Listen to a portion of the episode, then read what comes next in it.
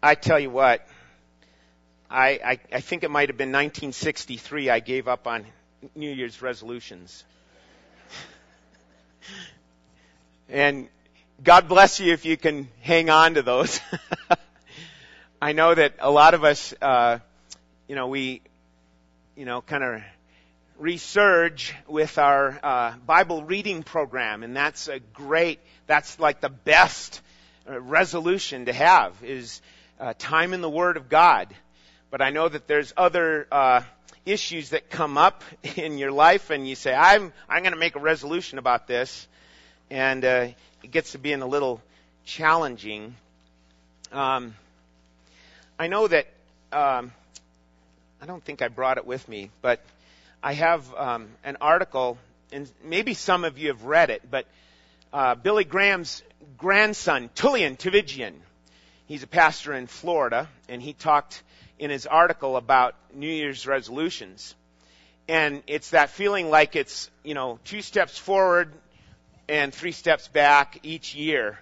You know, here's you know, and somebody else uh, makes resolutions, and they, why is it that they seem to, you know, keep it all the time? And oh, but what he does in his article is he brings in the idea, the concept, of, and the truth of grace.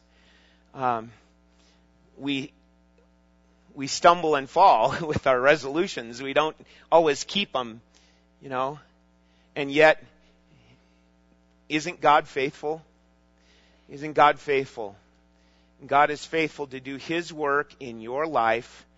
And folks, we are uh, going to open up the Word here in a little bit to 1 Thessalonians uh, chapter 2.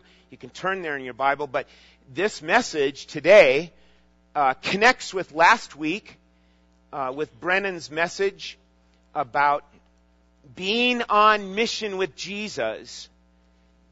And I really appreciated the, the message that Brennan brought here uh, from Matthew 28 and the Great Commission, and we need to think of that through here's this new year. And Jesus says, Go and make disciples. And that's what we want to emphasize.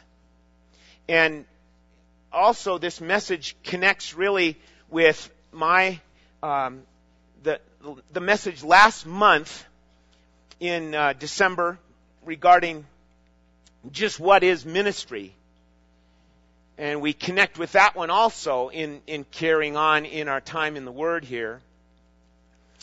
In that message back in December, on December 9, uh, ministry was talked about. And ministry was defined as being when a Christian brings a truth from God's Word to someone else, praying that God would make that word bear fruit through the inward working of His Holy Spirit.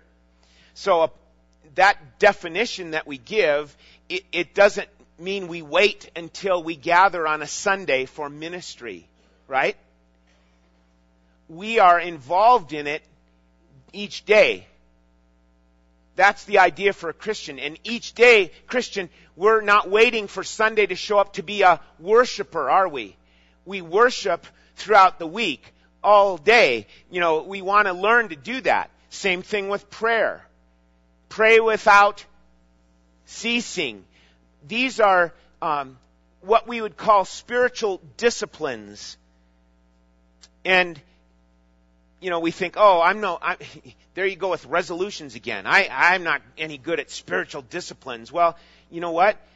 By God's grace, you are by God's strength, you will be, and you resolve in your heart to go after the spiritual disciplines in your life, things like praying, things like knowing a truth from God's Word, things like memorizing Psalm 1, 1 and 2. Those are spiritual disciplines. Um, Donald Whitney, in his little paperback book that I have right here, um, spiritual disciplines for the Christian life says this No spiritual discipline is more important than the intake of God's Word. Nothing can substitute for it. And that's what we have to have in mind, my friend, that there's no substitute for God's Word. And then he goes on to say, there is simply no healthy Christian life apart from a diet of the milk and meat of the Word of God. In his book, Spiritual Disciplines for the Christian Life by Donald Whitney. So, today, we're in 1 Thessalonians chapter 2. Look there with me, chapter 2, starting at verse 13. We're going to spend most of our time in verse 13 again. We talked about it back in December 9th about ministry centered around the Word of God, not around programs, but ministry that's centered on the gospel and the Word of God. And I also mentioned in that message that ministry must be through the Holy Spirit. It can't be in your own strength and in your own power. When it is, it falls flat and, and doesn't accomplish anything for God's glory. It might accomplish something, but it's not really accomplishing something for God's glory. And so that's why we need to think through what ministry is about. Ministry is about the Word of God, about the gospel, empowered by the Holy Spirit. And all of us are to be a part of it, not just the paid professionals.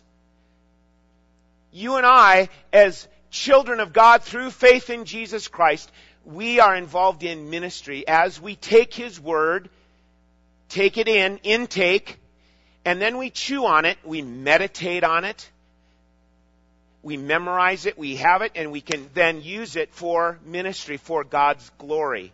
That's the idea involved here. So, this passage that we want to look at is really, it's, it's more about the Word of God. And if you are at all interested, there, um, this book by Donald Whitney is a great book. Um, any of you have this book? Anyone? Okay. Easy paperback, Spiritual Disciplines for the Christian Life, Donald S. Whitney. Another one that's a bit more challenging, uh, maybe a, a, college level type. It's called Sola Scriptura. Sola Scriptura, the Protestant position of the, on the Bible, and it's um, uh, nu- numerous uh, authors that have contributed to this book, Sola Scriptura, um, for more of a challenge in your reading here, okay? Um, so, we want to understand some basic things here regarding the Word of God. Let me say this as we get started. God bless you folks that you are, um, many of you, you're already doing this. You're already involved in this. You're, you're moving with this. You're going with the Word of God. But there's others of you here in this room that are not. You're not involved in having the intake of the Word of God. And if you're a, believer in Jesus Christ, you must have the intake of the Word of God in your life. You must. If you want to grow, and I bet you I could even say it, you know what? You're, you're having problems in your life more so than normal because you're, you're constantly not going, you're not going to the Word, you're going to yourself or others for answers. And Christian, we must learn to go to God for His answers, for His counsel, for His consolations, for His comfort, for His instruction, for His rebuke. All of those things. Why? Because God loves you and he's he's already laid it out in his word. Okay? So, we're going to read verse 13 again. Follow along. Uh, 1 Thessalonians chapter 2 verse 13. For this reason, we also constantly thank God that when you received the word of God, which you heard from us, see, there's, there's just, there's going to making disciples, Right there in that passage, when you heard it from us, they went and they made disciples. Okay? Which you heard from us. You accepted it not as the word of men, but for what it really is, the word of God, which also performs its work in you who believe. For you, brethren, became imitators of the churches of God in Christ Jesus that are in Judea for you also endured the same sufferings at the hands of your own countrymen, even as they did from the Jews, who both killed the Lord Jesus and the prophets and drove us out, they are not pleasing to God, but hostile to all men, hindering us from speaking to the Gentiles so that they may be saved. With the result that they always fill up the measure of their sins, but wrath has come upon them to the utmost. Dear Lord, as we um, continue on, we ask you, Lord, by your Holy Spirit, to direct us and guide us. We pray in Jesus' name. Amen. Okay, so number one, you see it in your outline, in your bulletin. Just receive it. Just receive it. Receive the word. Sounds easy, doesn't it? Sounds easy enough. but do we receive the word? We think, well, yeah. Well, let me ask this. Is there heartfelt conviction? That's that first line there. Is there heartfelt conviction? And this is referring to John chapter 16 verse 8 where it talks about the Holy Spirit. The, the responsibility, the role of the Holy Spirit is to bring conviction of sin, that we've done wrong. We're re- rebels. And secondly, to bring conviction of righteousness. Convincing us of God's righteousness. That's what the Holy Spirit does. Then as we open up the book, the Bible, thus here's the work of the Holy Spirit, but we've got to receive it. Simply stated, however, it's a greater challenge because, quite honestly, it's like we are with so many things, we become what? We become too familiar, so to speak. We, we act like this is, oh, just another kind of ho-hum kind of thing. And we lower the Word of God to man's status. But that's not what the Thessalonians did, and we're going to see about that here in a little bit. There's a tendency that we have. I'm not saying everyone does this. I'm not saying, you know, we each and every one do this, but that, that's a tendency of human nature. That's why we need a Savior. That's why we need God's grace, God's help, because we tend to drag things down to our level, to our comfort zone. So over time, it gets a little familiar. The tendency is to have, uh, yeah, I've got contact with the Word of God. I, I go to church on Sunday. But in, in doing that, at the same time, we can kind of keep it at arm's length distance. You know, don't, I, I hear the Word of God. I, I'm exposed to it, but I, you know, I don't admit this, but I tend to you know, keep it at arm's length. I, I want my comfort zone distance with it. Right? And so we have to check our attitude. And I put in your, in your outline there, attitude, attitude, attitude. Right? That's really important. Now, all this is based upon the fact that you are saying you're a Christian. You're saying I'm a believer in Jesus Christ. And so in, it's the idea of receiving what? the Word of God. That's what we're talking about. Receive the Word of God, simply stated. But sometimes, and this is what happens, many of you, you've been around church for years and years and years, and your attitude can come into this. Oh, I know that. I, I got that down. Yeah. Isn't that neat? But see, that's not the right attitude to come on a Sunday morning or to any other Bible study time. Don't, don't have that attitude. Oh, I know that. I mean, I, I went there, I've been there, done that with uh, college days, with, you know, going to the churches down in Southern California that we went to. Oh yeah, got that. In fact, I can bring my Greek New Testament to church. And I got it. Looks pretty impressive. But we have to check our attitude, not from being, is, it one of I know it, or is it one of I need it?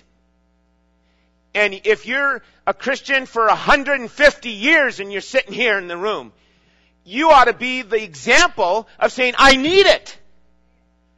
I need it. But all too often, because of our nature, we're with that first attitude. Ah, yeah, I know that. That's good. Yeah, and you did a great job, like as if we're a, a critic of how it should be done. and sometimes you need to be a, I mean, we, we all need to be like the Bereans, right? I've got people in my life that are not afraid to come up to me and say, you know what, Woody? What you said up there was a bunch of hogwash, or what you, that, that line you, you, you were off. And I need that. I'm just a human. I'm nothing special. I need, I need the, the people that are close in my life to come and, and talk to me about that. Okay? And so it is with you and I. There needs to be an attitude check. Um, fathers, mothers, you need to help your children to learn to do this too. Saying, I, let's not, let's not get to where, oh, I know that. No, you got that down. And, I mean, for instance, I, we love Awana ministry, right? Carl and Christy and others that are helping in Awana. But the, the, there's a little thread underneath there that kind of says, you got it. Because you got it on your vest or you got it on the chart and you got it. Now, that's a good thing because it's helping the child move along in growth, in understanding, in the intake of the Word of God, but we have to help them not to formulate an attitude that just says, I know that. And they don't have to deal with it anymore because I know that. Okay? So, watch out for that. We're warned about it in scripture. Hebrews chapter 3 verse 8 says, do not harden your heart as in the rebellion. What is he referring to? Well, back in the wanderings of the Old Testament, they, they had a hard heart. And what did they know? What did the Israelites know? They knew of God's deliverance. They knew of God's power. They knew of God being near His people. They knew that. But what happened? Their hearts grew hard. And Christian, you and I have to watch this, that our hearts don't grow hard to the hearing of the Word of God. And see, a lot of times we just don't equate that. We always think, well, I, have had faith in Jesus all my life. You know, I, I, I've always walked with God. But there's a, t- I'm telling you, there's the tendency for the heart to still grow hard with that knowledge. So, is your attitude one of, I know it, or is your attitude one of, I need it? I want you to turn in your Bible to 1 Corinthians chapter 10. This is a, a very important passage here, and it's not just the verses I'm reading, but you check the context of this passage, 1 Corinthians 10, 11 and 12. He's saying, I, I really, uh, Paul is writing to the church at Corinth, 1 Corinthians chapter 10, saying, I don't want you to be ignorant, brethren. Verse 1. Okay? And then he goes along and gives a bit of a history of things. And look at verse 6. Now these things happened as what? Examples for us, so that we would not crave evil things as they also. He's talking to believers. Don't crave after those things. You, you got this as an example from the Old Testament. Here it is. Now look at verse 11. Now, these things happened to them as, oh, he just said that. He's saying it again. These things happened to them as an example, and they were written for our instruction, upon whom the ends of the ages have come. Therefore, let him who thinks he stands take heed that he does not fall. What a tremendous practical instruction for us in receiving the lessons and the instruction and the Word of God in our lives. Don't, don't have that attitude that I know it. If you know it, why don't you teach it? Ha ha. Hey, get involved in teaching then, if you know it. Now, it's important that you, know, you, you get the, the picture of this here, that we're, we're not trying to just say, well, jump into teaching without, you know, talking to the elders or the Sunday school people. You know, we're just saying you need to learn in these things and grow in wisdom. Okay? So, 1 Corinthians 10, 11 and 12. So, receive the word. Simply, just receive it. Welcome it. Accept it. Cherish it. number two. Number two. in your outline. Receive it as divine. Because it is. Receive it as divine. The Bible says in, in 1 Thessalonians chapter 2 verse 13, you accepted it what? Not as the word of men, but as what it really is. I love that little, you know, you know, word in there, but what it really is. It's the word of God. Now, some of you, you're in, you're hearing this, uh, this message come forth, and maybe you're sitting here thinking, well, I, I don't believe that this is the Word of God. I, um, it's a good book, uh, etc. It's, you know, got a lot of interesting teachings in it, but it's not the Word of God. Well, I'm not going to convince you in this time right here that it is.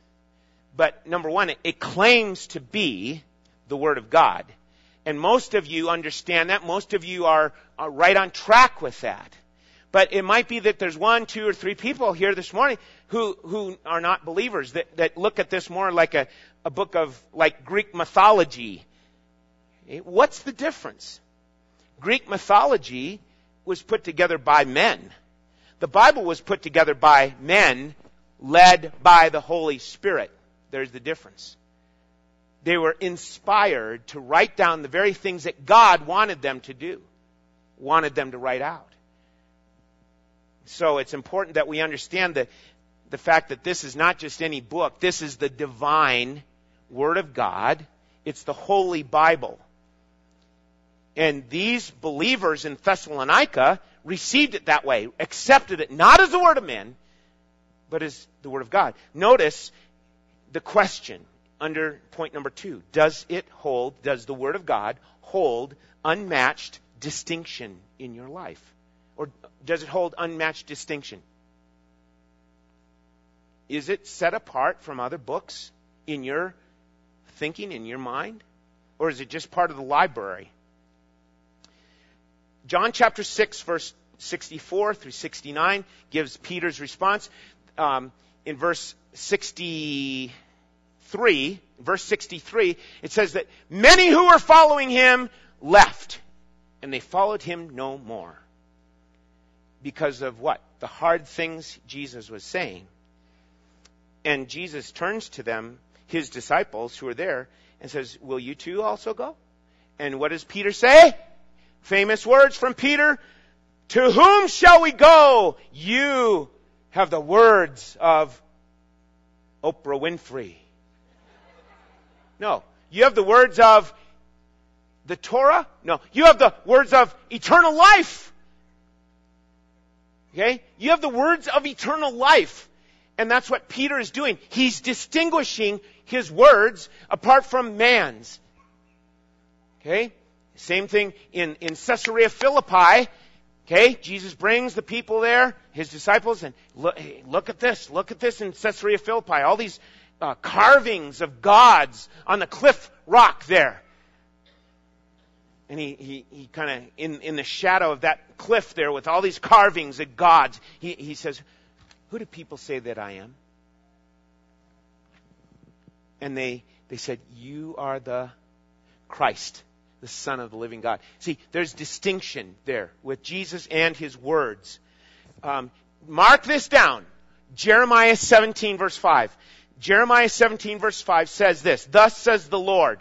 There's another proof of the Bible being the Word of God. Thus says the Lord, Cursed is the man who puts trust in man and makes flesh his strength, whose heart departs from the Lord. Why do we reference that? Jeremiah 17:5. Why? Because that's what mankind is so prone to do is to put his trust in other men. And we, again, we kind of deflect that off and, and away from us because no, I, I don't put my trust in men. Do you? Really? I mean, analyze that. Examine that. Think that through. It might not be other people, but is it you? Is it you that you put your trust in? That's the battle I, I know I face that battle. I can put my trust in myself and my experience. But God tells us to trust in the Lord.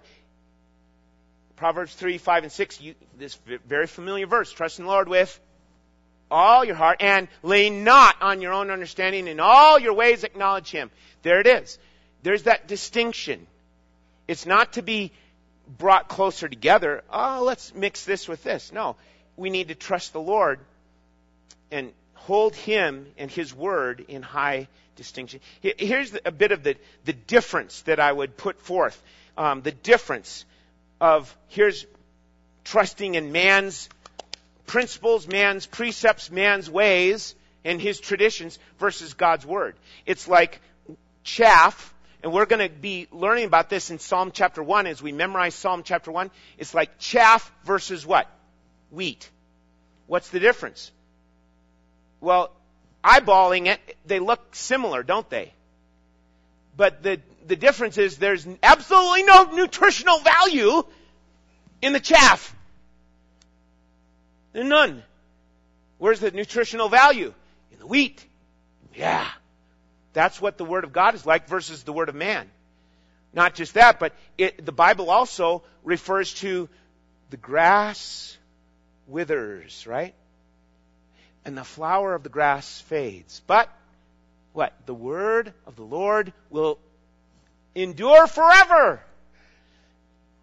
Grass versus uh, all, Moses tried this. Moses tried to use the mountains. I mean, not tried, but Moses did in Psalm 90 use the mountains as an illustration of God's enduring character.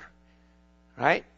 And so here's the grass. And the Bible talks about the grass coming up in the morning and withering at night. It withers because the heat. Okay? And that's like man's word. That's like man in, you know, that's like flesh. that's what he's talking about there in, in 1 Peter. So, there are differences and it's helpful as you're, um, with children at home or your, your, your grandchildren, whatever it might be, uh, and, and helping them see that word picture, right? This doesn't last. This does. Okay? What you see on TV doesn't last. Not good. You know, it's, it's not going to help with spiritual growth. Learn the Word of God. So it's what, it's, the difference is that which, which withers and that which endures. Psalm 118 just mark it down. Psalm 118 verse 8 and 9 says, It is better to take refuge in the Lord than to trust in man. It is better to take refuge in the Lord than to trust in princes. There's the idea that we understand here with the Thessalonian believers. They received the Word of God as divinely inspired. Uh, if you're taking notes, I encourage you to write down Psalm 146 verse 3 and 4. Uh, there too it says, Do not trust in princes, in mortal man, in whom there is no salvation. His spirit departs, he returns to the earth. In that very day his thoughts perish. How blessed is he whose help is in the God of Jacob, whose hope is in the Lord. Okay? Point number three. Receive it as your daily portion. We receive it as divine Number three is we, see, we receive it as your daily portion. You're a child of God. Therefore, look at it as your, your portion of food. Right? It's, is there growth taking place in your life? How do you know? Is there growth happening? Now, let me say this, because a lot of times, I know for adults, it's like you feel like you've been on a five year wandering wilderness wandering for five years, and you say you know, to, to the pastor, you say, "Well, I've been I've been trying to read the Word. I've been taking time in the Word." And it, but it just feels like, right? Have you you kind of come across that? It feels like nothing's happening. How do we know we're growing? And so I want to be careful and, and just coming across to you like, oh, just be in the Word and you'll grow. It doesn't happen just like that there's got to be, you, you receive it with faith. You receive it um, hungry. Hungry. if I were to keep you here for 10 hours preaching, one of the first things you'd want to go do is go, maybe go to the bathroom, but maybe go home and get a big ham and turkey sandwich and eat it. Or a drink and drink it. Whatever, right? This is something that we do every day.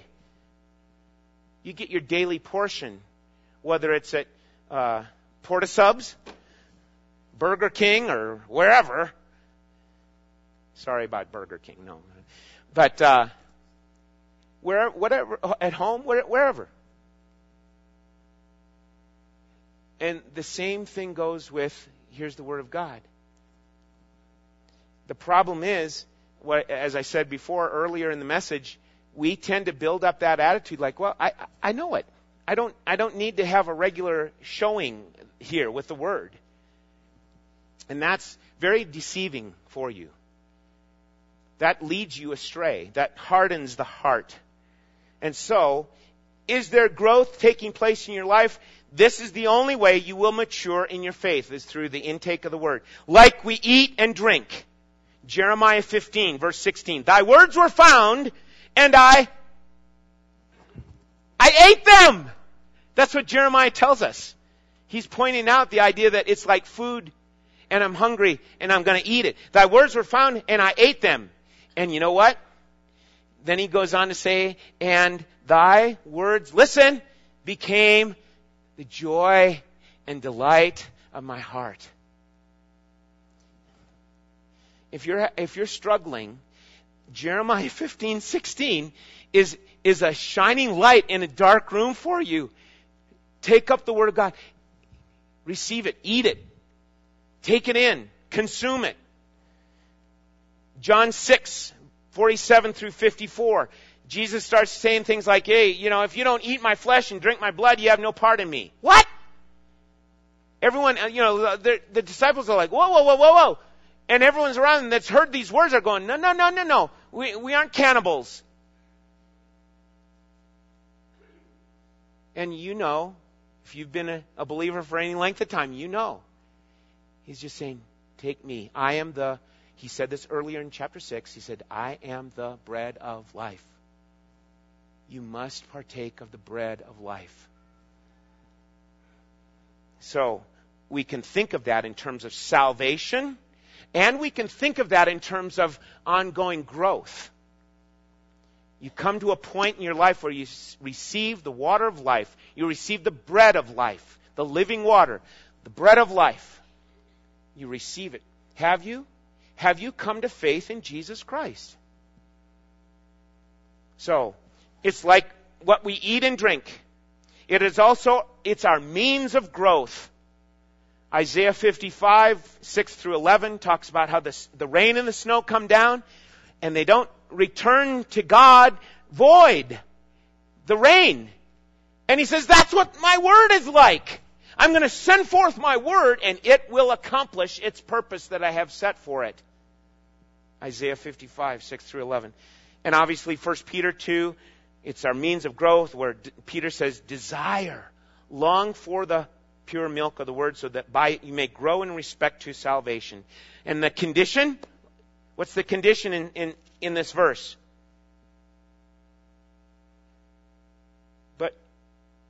It performs its work in you who believe.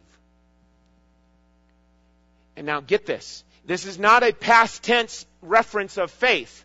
This is an ongoing reference of faith in your life. And that's something I knew I, I fell into and thinking, well, I already accepted Jesus as my Savior, and I, I learned that stuff. I went to seminars, I went to camp, I went to conferences, I went to Bible college for crying out loud.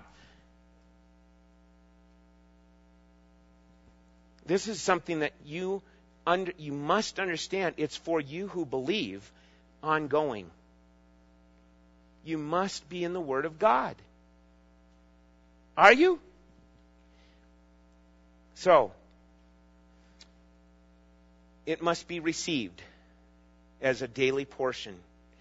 And uh, we, through this whole idea of receiving it as our daily portion, you know, we confess as an ongoing thing His supremacy, His worth, His wisdom, and all right alongside of confessing His supremacy, confessing His worth and His wisdom, we confess our sin, our waywardness, and our need for grace.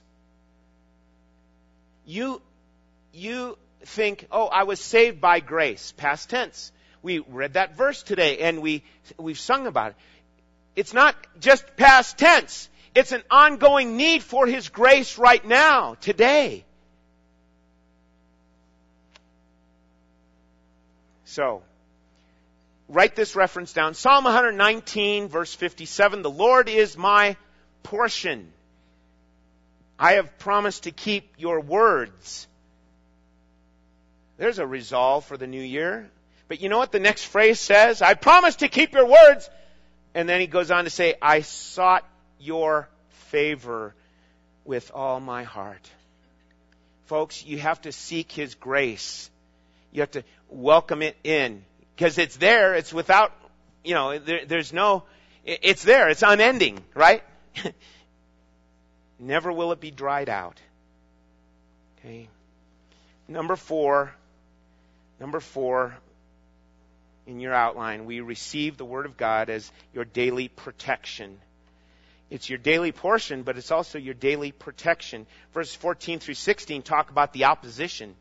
The opposition that now these Thessalonians faced were, was much like what they faced back in Judea unbelieving Jews put up a big stink and opposition against what was going on. And thus the church in its young infant stage had to what?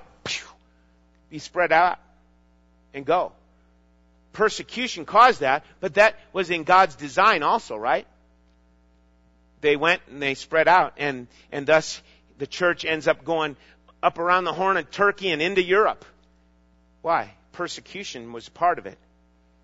But the opposition has always been there. John chapter 1. If you do a study on, on persecution and opposition against the message of the gospel, it's, it's very interesting. And it's still true today. Most all of you know it. You read it, you see it going on. John 1 verse 11 says, He came to His own, and those who were His own did not receive Him. John 8 47, He who is of God hears the words of God. For this reason you do not hear them, because you are not of God. John chapter 10 verse 26 to 27. But you do not believe because you are not of my sheep. My sheep hear my voice, and I know them, and they follow me. John 15 verse 20. Remember the word that I said to you. A servant is not greater than his master. If they persecuted me, they will also persecute you. Now, he said that to his disciples. And here we sit in comfortable America. Pretty nice, isn't it? Pretty nice. We haven't faced persecution like they did. We face suffering of different kinds. I'm talking about here's a here's an attack against the Christian faith. We've really not had that much. Maybe it's on an individual basis, like at work. You know, even family members who, who reject and, and persecute then. Those kind of things. But we need to understand this is what happens if we're going to follow in, with Christ and grow in Him. And these Christians in Thessalonica, they were rejected. And these verses show the extent of that rejection. Attacks causing suffering, verses 14 through 15. Attacks causing hindrances, verse 16. And this especially is a dangerous place to stand, purposely diverting others from hearing the gospel message, purposely discouraging others. God's judgment will be and is on any society that rejects His word his truth. And God's judgment will be coming forth in God's perfect timing. I've raced through some of these points, but the, the idea is that we must understand that in conjunction with what Brennan spoke of last week in the Great Commission, that we go and that we be on mission with Jesus, we can't really do that if we don't know the Word of God you know, we, and this is kind of, you know, it's like preaching the choir, as we say. You come, most all of you come on a regular basis, week after week after week. But you know what's going to really help? I did this when I was in San Francisco. Noreen and Sarah were in the hospital. And I was, I, on a Sunday, I decided I'm going to go to a church. And it was, obviously, it was a tough time. But I remember asking God, God, I need you to speak to my heart. And I was able to go to a, a church in San Francisco that holds up the Bible and loves the Bible and loves Jesus Christ. And the man spoke from the Sermon on the Mount and spoke to my heart. See, a lot of times I'm not in that setting because I'm up in front, I'm leading singing and I'm speaking. But at that moment, I, I realized, you know, if all of us would just simply, you know, maybe it's Friday night, maybe it's sometimes Saturday, not Sunday morning. Sunday morning, it's like you got to get up and get going here. We want you to come here. but uh, Saturday night, would you take time to pray for yourself and your family? Would you humbly ask God to speak to your heart? There might be some of you here this morning that, you know, you get tired of hearing me. I, I can understand. The thing you need to do is ask God. Ask God to speak to your heart. God wants to meet with you. God wants to grow you. But our attitude gets in the way. And I throw myself in there too. Our attitudes get in the way. And we get critical about things. Well, that girl that sang next to Woody up there, you know. Did, did it. And all of a sudden, we are not locked in to worship. We're, we're doing the little, what are you going to write a piece on, for the Lahontan Valley News about it? You know, we get critical. We get hard-hearted. We get bitter. And God's telling us in His Word, already telling us. He's already said, said it and spoken it. Soften your heart. Receive the Word. It's divine. It's your portion. It's like the manna in the wilderness. Pick it up and eat it. Use it now. What does it mean to believe in the Bible? You walk out in Fallon and you say, I believe in the Bible. What does that mean? Well, it's got to start with what we talked about here in our, in our study. Have you received, is, is there a clear reception of the Word of God? Is there a clear distinction? Is there a clear distinction of the Word of God in your life? Is there a clear condition that yes, it's because I'm a walking, talking, faith walking believer? I, I know I doubled up on a lot of words there, but are you a faith walking child of God? Then you hold this up and it's, it's totally distinctive. And it's by faith. And you know what else? You, you become like the, the folks at Judea who are persecuted. Why? Because of Jesus. You follow Jesus, you're to suffer persecution. So, we're going to shift gears now to communion. And we need to ask God for His help in that also. I want to, I started with this little reference to Tullian Tchividjian. I want to finish the message time with a, something that he wrote uh, in his article. Listen carefully to this. He, Tullian Tchividjian is a man, a young man who's just, just consumed with the grace of God. And he's writing about it and he's preaching about it. And I say this as a quote from him as we go into communion. Remember, well, let me, let me start with this question first. Does God's love for me and his approval of me ride on my resolve to do better? Does God's love for me and his approval of me ride on my own resolve? Well, I'm just going to do better in 2013. No. It shouldn't. It doesn't. It, it can't. And then he goes on to say, remember this. The gospel is not God's command for you to hang on to Jesus.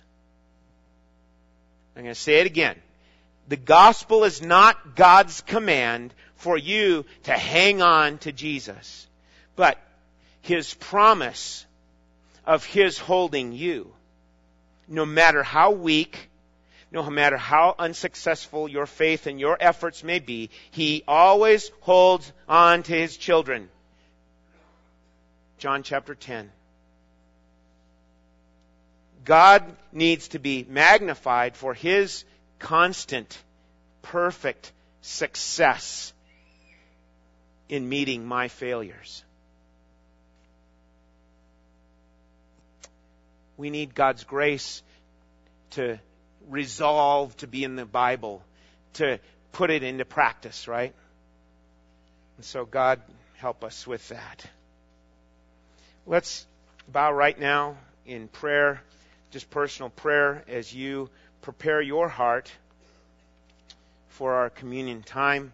And I'd like the men who are serving to come at this time also, please.